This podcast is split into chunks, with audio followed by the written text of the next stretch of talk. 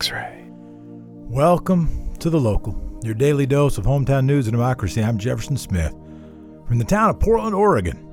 It is Friday, December 18th in the year 2020.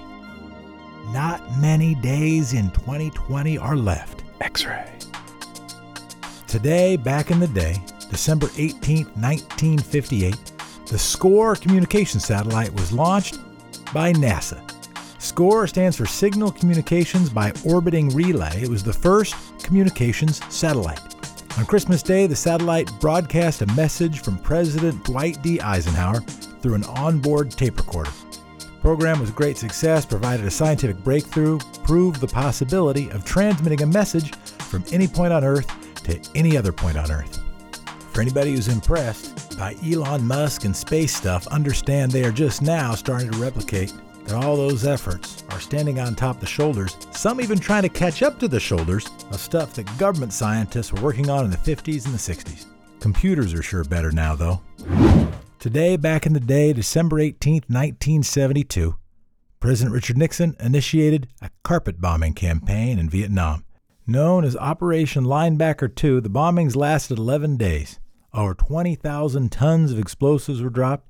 Authorities in Vietnam said that 1,600 civilians died. Many believe that figure to be much higher. Today, back in the day, not that far back in the day, December 18, 2017, Amtrak Cascades derailed near DuPont, Washington. Three people were killed, an additional 70 people were injured. The incident occurred during the inaugural run of the Point Defiance bypass. That runs between Tacoma and DuPont. Data show the train was moving 80 miles an hour. Speed limit in the area? 30 miles an hour. One of the arguments for high speed trains, they're safer at high speeds. We'll start with the Quick Six News headlines, and we'll have an interview with our U.S. Senator Jeff Merkley. X ray. It is time for today's Quick Six local rundown. Multnomah County eviction moratorium has been extended once again now through July of next year, 2021. In a unanimous vote among the county commissioners of Multnomah, the eviction moratorium, set to expire in just a few days, December 31st, will continue for the next six months. This is the fourth time the moratorium has been extended since March when the shutdown began. Pending an additional extension, renters will still be expected to pay back overdue rent within six months of the moratorium ending. Oregon legislators are meeting on Monday to talk about extending the statewide moratorium. Here's the quote from Multnomah County Chair Deborah Kafoury. Extending the state of emergency today is an acknowledgement of the reality that the health, safety, and well being of our entire community, and especially the most vulnerable, continue to be threatened by this virus. And now your daily dose of data. On Thursday, Oregon Health Authority confirmed 1,339 new cases of coronavirus in the state, bringing the total to 98,936. They also reported 21 new coronavirus related deaths, bringing the state's total deaths to 1,283. Currently, 551 Oregonians with COVID are hospitalized. A homeless person died in their tent early on Wednesday. The person was using a candle for warmth and light. The candle got knocked over, started a fire, and killed them. This human being suffered third degree burns on 75% of their body. Fire investigators in Portland estimate in the past weeks they've had two or three reports of tent fires each day. Commissioner Jo Ann Hardesty responded by asking Portlanders to act compassionately, ensuring all people have access to basic necessities. Oregon's COVID vaccine shipments appear to be lagging. Oregon was supposed to receive 35,000 doses this week, but has only received 5,800. Oregon should receive a total of 224,000 doses slowly over the next month. Washington State has received 31,000 doses so far and expects another 31,000 by the end of the week. Dosage amounts are calculated by population. As it stands, this week Washington state will receive 10 times as many vaccines as Oregon, with twice the population. Administration of the vaccine began on Wednesday with preference going to frontline health workers.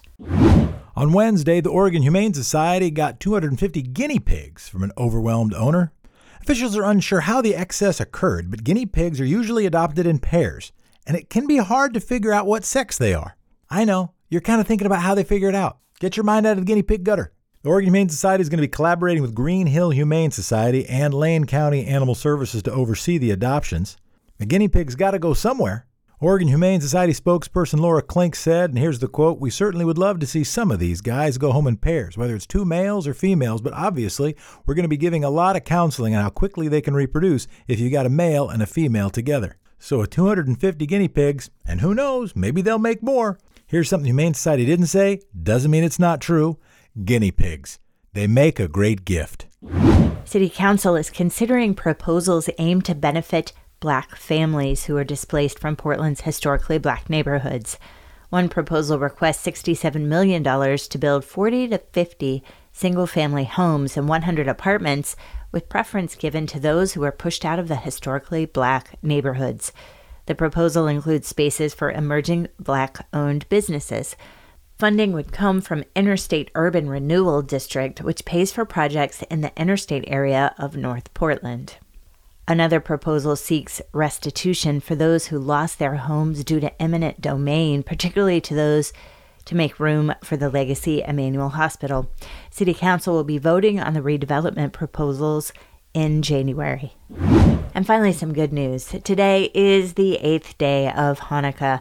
Those who celebrate the holiday can enjoy the lighting of the menorah in Pioneer Square via Zoom. Chabad of Oregon will be hosting the event. More information can be found on their Facebook page at facebook.com backslash Chabad Oregon. The Pioneer Square menorah lighting has been a Portland tradition for almost 40 years.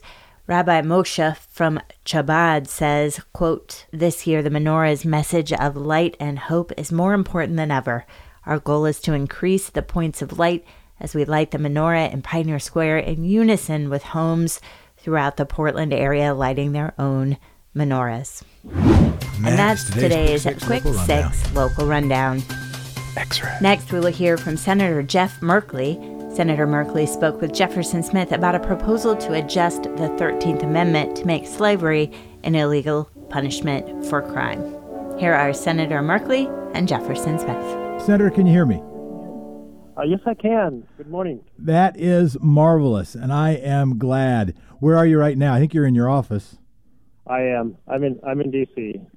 Now we have Senator Jeff Merkley on the phone. We have Senator Jeff Merkley on the mind. We also have sweet Georgia on our mind. What is the state of the United States Senate, and what is in the what what is in question when we think about the composition of the Senate and the control of the chamber? Oh, I tell you, it is all eyes on on Georgia because uh, right now we're looking at uh, 48 Dems and and 50 Republicans. So depending on what happens to those two races, it could be 52-48, Mitch McConnell in control, or it could be 50-50 with the Democrats in control, which changes enormously the bills that will go to committee, that will be the hearings that will be held, the the votes on the floor, and certainly massively alters the the nomination process in both in terms of our courts and in terms of uh, the Joe Biden administration.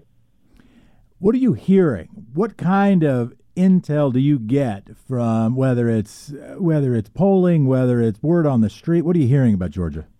Well, I'll tell you, the the polling is a dead heat. It's a margin of error. People refer to this as just a massive turnout uh, challenge, and and they're hoping that all of the uh, mechanisms that Stacey Abrams and her friends have have built that delivered the state for Joe Biden will deliver these two Senate races.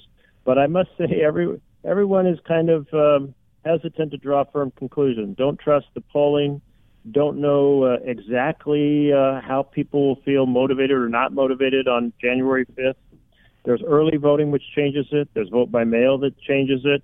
Uh, but the fact is, January 5th strategy was a Republican strategy to make sure that the Republican Party won runoffs because traditionally it's harder to get Democrats out to a second a second uh, runoff uh, after the presidential is over. So maybe this will be the, the time that, that that mold is broken. What's the mood like at the Capitol? It seems like there has been some progress now towards some version of coronavirus relief package that to some feels weeks overdue. Uh, what is the state of play when it comes to financial relief with so many people being impacted by the virus?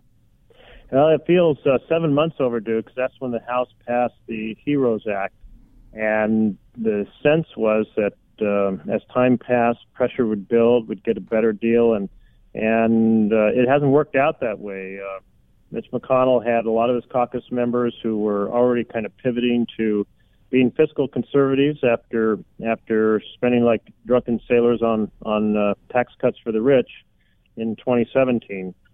And so uh, here we are with a, a package that is less than a trillion dollars, and and most of those funds are actually funds left over from the last bill. So it's it's um, somewhere around 400 billion dollars of, of new money.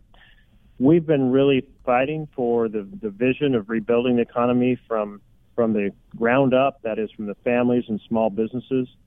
Uh, we it looks like we will have some augmented unemployment insurance, some $300 per week, possibly for four months, but we haven't seen the the details. Help a lot of families who are still unemployed. I think there will be personal payments. They'll be about half of what they were last time, and they will be income uh, limited. But again, haven't seen the exact uh, details on that. The big battle has been over state and local government funding, which has been held hostage by Mitch McConnell's corporate impunity and that corporate impunity bill is designed to strip away from ordinary Americans the ability to have their day in court when they've been economically injured by someone's malfeasance.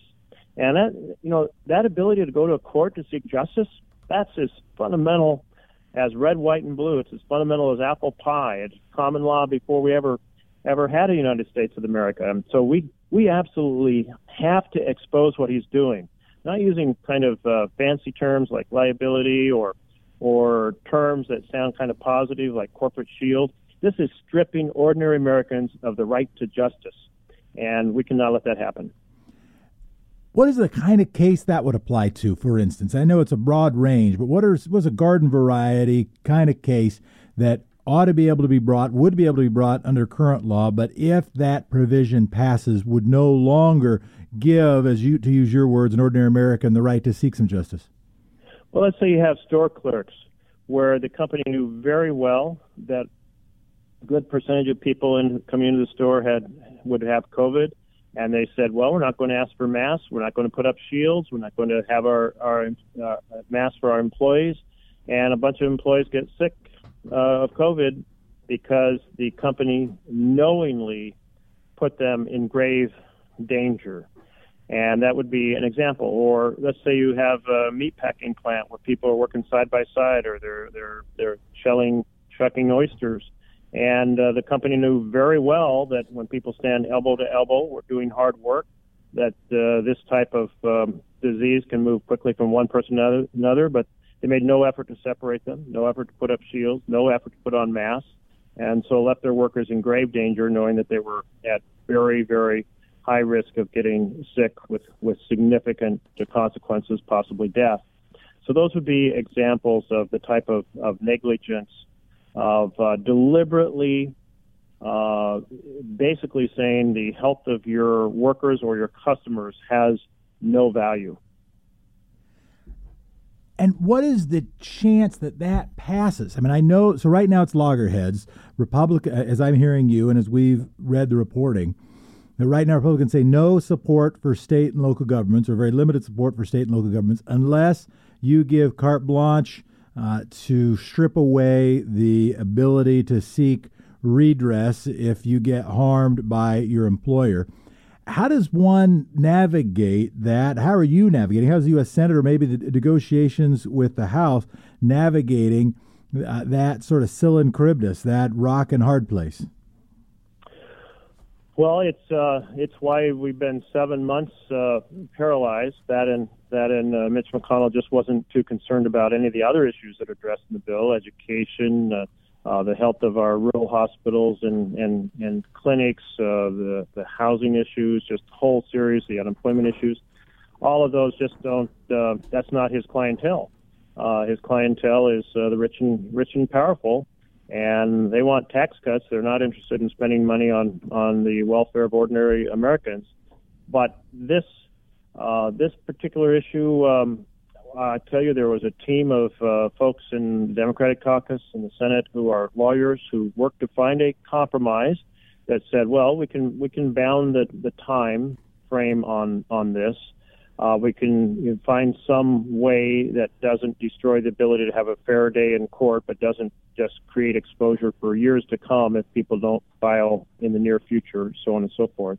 And but there was no interest, no interest on McConnell's team of any sort of, of compromise. What they want to do is set the standard now that corporations can do whatever the hell they want into the future. Because if they can, at this moment, use the blackmailing of state and local government in order to create corporate impunity. They feel they can do so much more easily in the future. And I, that's why it's that's why we have to take a stand and say that it, that is not going to happen. We're not going to go there. The number of, the number of cases is very small right now, and let me explain why. Uh, one is um, it's very hard to demonstrate uh, knowing intent, that someone deliberately knew that they should do better, but and knew that they were putting their, their employees into grave danger, but did so anyway. It's very hard to show that. And for those who get sick and have therefore um, consequences to to seek redress, it's hard to demonstrate that where they got the disease. Did they really get it at the workplace? Did they get it riding in the car on the way to the workplace? Did they get it from a family member who had come home for the holidays? So for those reasons, the number of cases is small, the amount of money is modest. So this is really about trying to crush the very idea of Americans' right to seek fairness against the powerful before a judge. Is there great pressure right now on the Republicans from their corporate constituencies? Is this a is this something they're hearing? Who's primarily advocating for this? Is it like the NFIB? Who are the in, in addition to Mitch McConnell? Who's pushing on him? It's it's big big corporations across America, and they they aren't too concerned about getting sued on this issue, but they want to establish the principle they can't get sued on any issue. Think about what they've been able to succeed in doing. Like all these consumer contracts have clauses in them that say you can't sue us if you're unhappy. You got to go to an arbitrator. And so the arbitrator is hired by the big company. So therefore they fine for the big company. It's a completely rigged system. So they've already accomplished that. They've also crushed class action suits. So, for example, if you look at your phone bill and find there's a charge on there that you never authorized, added, I don't know, some channel to your cable or, or some feature to your phone, and they've been charging you an extra 10 bucks uh, for a year and a half, and you go, well, that's, hey, that's real money. That's $180. But you can't proceed to go for $180. You can't afford to hire a lawyer and take them to court. But if it was class action and you had the 10,000 people who they'd done this to be able to go together – then they then these companies would shape up and quit cheating you. But they blocked class action. So they blocked class action. They put arbitrators in the middle of most things. They're, but they still have this kind of window of responsibility on something like the treatment of their employees and deliberately exposing them to harm. They're trying to get a complete and total ability to have corporate impunity where they never are held accountable for their conduct. Well, Senator, I know that you've got a heart out. You're also working on a, an amendment to close the last loophole for slavery. You hang up as soon as you need to hang up, but we would love to hear about that if you had a minute. Well, I, will tell you in brief, and I'd love to come back and talk to it about greater degree because uh, what this is is the slavery clause of the 13th Amendment. And your head is probably going, wait, wait, didn't the 13th Amendment stop slavery? Well, actually, it didn't because it had a clause which said that if you arrested somebody and convicted them of a crime, you could continue slavery. So what happened right in 1865 as the ink was drying on drying on the 13th Amendment is states in the southern US started passing what later became called the black codes, which basically made it illegal to be black. Now, I mean, there were things like if you walk on a sidewalk and don't yield to a white person, that's a crime. If you're unemployed, that's a crime. If you loiter, it's a crime. If you're unemployed, it's a crime. If you speak too loud, it's a crime. So you could be arrested at any time for anything. And the states started arresting people, black men primarily, but also black women and some black children, and running them out as slaves. And they made a lot of money doing this. And it just continued slavery through this rented slave process. that was sometimes worse than slavery. And I, and I say that with caution, but think about it this way. If you are a slave owner, you do not want your slave to die because they are an asset. But if you're renting a slave and the slave dies, well, you just rent another one. And so there were there were reports of uh, slave camps where 40% of the people died who were assigned to them. Alabama was making uh, some uh, 75% of their state income off renting out out slaves. Uh, into uh, the the 1880s, there were reports that one third of the black men had been uh, uh, arrested under these black black codes. Uh, this this split families, just like slavery did. It ripped the father away from the family or the mother away from the family, left kids orphaned. Uh, it uh, destroyed the finances of the family, just like slavery did, and it started mass incarceration. It continued a process of viewing Black Americans as dehumanizing them and viewing them as prone to be criminals because suddenly you're arresting all of these these people. Well, obviously, uh, they're prone to be criminals because you you're filling your prisons with them and then renting them out. So it it basically cemented uh, bigotry and racism, systemic discrimination, and did so for three quarters of a century after the passage of the Thirteenth Amendment. This clause is in the Oregon State Constitution. It needs to come out. It is in the U.S. Constitution. It needs to come out. So no one in U.S. history has proposed, as far as we're aware, has ever proposed taking this on and getting this done, getting it out of the U.S. Constitution. I was shocked to find out that, as far as we can tell, I'm the first person to propose doing so. In this conversation of this last year, Black Lives Matter, let's fix the 13th Amendment and end slavery in America. Senator Jeff Merkley, thank you so much for your time. We have more to talk about, but I don't want Sarah to kill us. Please do say hi to Mary. Have a wonderful holiday, and I do hope that we can follow up and talk about that and other important topics. So much appreciate your service and appreciate your time with us. Thank you, Jefferson. I'll see you down the road. Be well. X ray. Thanks to Senator Merkley for joining the local, and big thanks to our production team Executive Editor Will Romy, supporting editors and writers Miranda Sellinger, Jonathan Covington Brem, Sophie Mallon, Brian Miller, Julia Oppenheimer, Carly Quadros, Jaleesa Ringering, Ryder Sherwood, and Sam Smargiassi. Big, big thanks to co executive producer Emily Gilliland. I'm Jefferson Smith. Thanks for original journalism and research by the Lund Report Oregon Health Authority, COVID19.healthdata.org, the Oregon Historical Society, Portland Mercury, Portland Tribune, Portland Business Journal, KGW, the Willamette Week, KOIN, Pamplin Media, OPB, KTU, the Oregonian, Statesman Journal, News Partner, Street Roots, and Ear. Thank you for listening to local, your hometown, in about 30 minutes. And thank you, Democracy. Talk to you on Monday.